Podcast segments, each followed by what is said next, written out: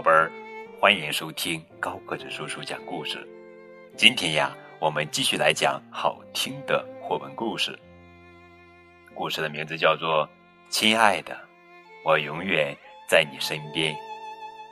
这是德国作家安可·瓦格纳文，瑞典画家艾娃·艾瑞克松图，曾璇翻译。迪莫可兴奋了，他们一家马上就要搬到卡森巴赫去了。太棒了，爸爸妈妈说。太棒了，迪莫也对皮克说。毛绒玩具皮克是迪莫最好的朋友，一直以来都是。可事情却没有迪莫想的那么顺利。因为皮克一点都不想搬家，在他看来，迪莫的儿童房是那么温馨，他的皮克之家就在那个小角落里，所有的这一切都和他希望的一模一样。迪莫对皮克说：“你别担心，一切都会很美好的。”卡森巴赫的阳光灿烂极了，迪莫兴奋地说，皮克却开心不起来。我可不要在沙漠里生活，那里有好多大树可以爬哦。迪莫满心向往地说。皮克的心里却在想，我可不是原始森林里的毛绒玩具。还有还有，迪莫说，咱们的新家附近有一片碧蓝碧蓝的湖水呢，可我根本不会游泳啊。皮克可失望了。我们住在一栋很大的房子里哦，迪莫告诉皮克，皮克的嘴里却在嘟囔，那么多楼梯要怎么爬呢？最棒的是，我们会有很多很多的新朋友哦，迪莫开心地对皮克说。哦，我的天哪，皮克的心里更害怕了，他吓得脸都白了。他紧紧地依偎着迪莫，迪莫也依偎着皮克。求求你，可不要有什么新朋友啊！皮克根本就不想要什么新朋友，他只想要迪莫陪在他身边，一辈子做他最好的朋友。可迪莫已经迫不及待地开始收拾玩具了。皮克帮不上忙，因为他要在角落里坐下来，好好地想一想。皮克越想越害怕，他害怕迪莫有了新朋友就会离开他。迪莫的新朋友们也许更有趣，也许更漂亮，更强壮，更勇敢，也许还会游泳呢。迪莫让皮克坐在行李箱上，这样箱子就很容易关上了。所以皮克的心里还是充满着希望，至少迪莫要带他一起去新家呀。去卡森巴赫要坐好几个小时的车，迪莫在车上什么也没说，他甚至都没和皮克说一句话，但他一直紧紧地把皮克搂在怀里。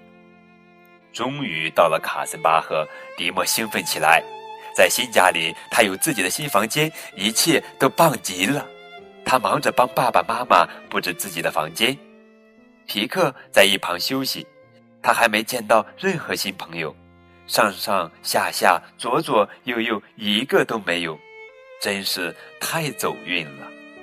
迪莫忙了一整天，困得连眼睛都睁不开，他像块石头一样一动不动地睡着了，但他依然把皮克紧紧地抱在怀里。第二天，迪莫和皮克开始了他们的探险之旅。他们很快就发现这里的天气没有沙漠里那么炎热，阳光暖洋洋的，舒服极了。花园里有一棵大树，也成了迪莫和皮克的乐园。房子那么大，有好多好多地方可以玩捉迷藏呢。每到下午，爸爸妈妈还带着他们去湖上划划船。皮克还是没有看到什么新朋友，上上下下左左右右，放眼望去哪儿都没有。他终于松了口气。新的一天，迪莫和皮克去上幼儿园了。天哪，这么多小朋友！幼儿园里热热闹闹的，皮克的心情却糟透了。迪莫肯定会交上新朋友的，他在心里默默地想。瞧，迪莫在干嘛呢？他向一个穿着粉色背带裤的小女孩走去，小女孩正在用积木搭一个城堡呢。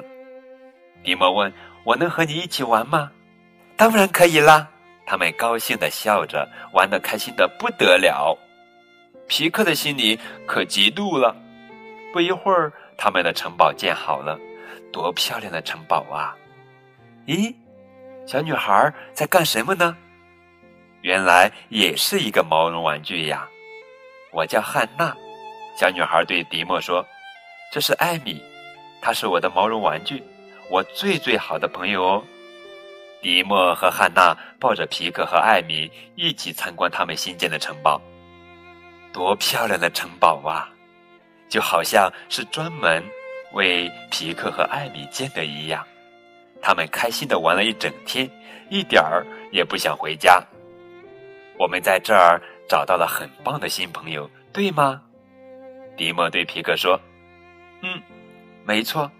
皮克也惊讶地发现了这一点。迪莫认识了新的小朋友，皮克也找到了新的小伙伴。原来四个人也能成为好朋友呀。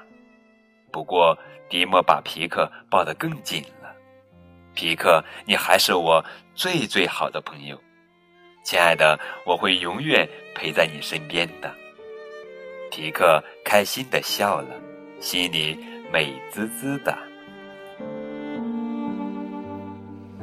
好了，亲爱的宝贝儿，这就是今天的绘本故事。亲爱的，我永远在你身边。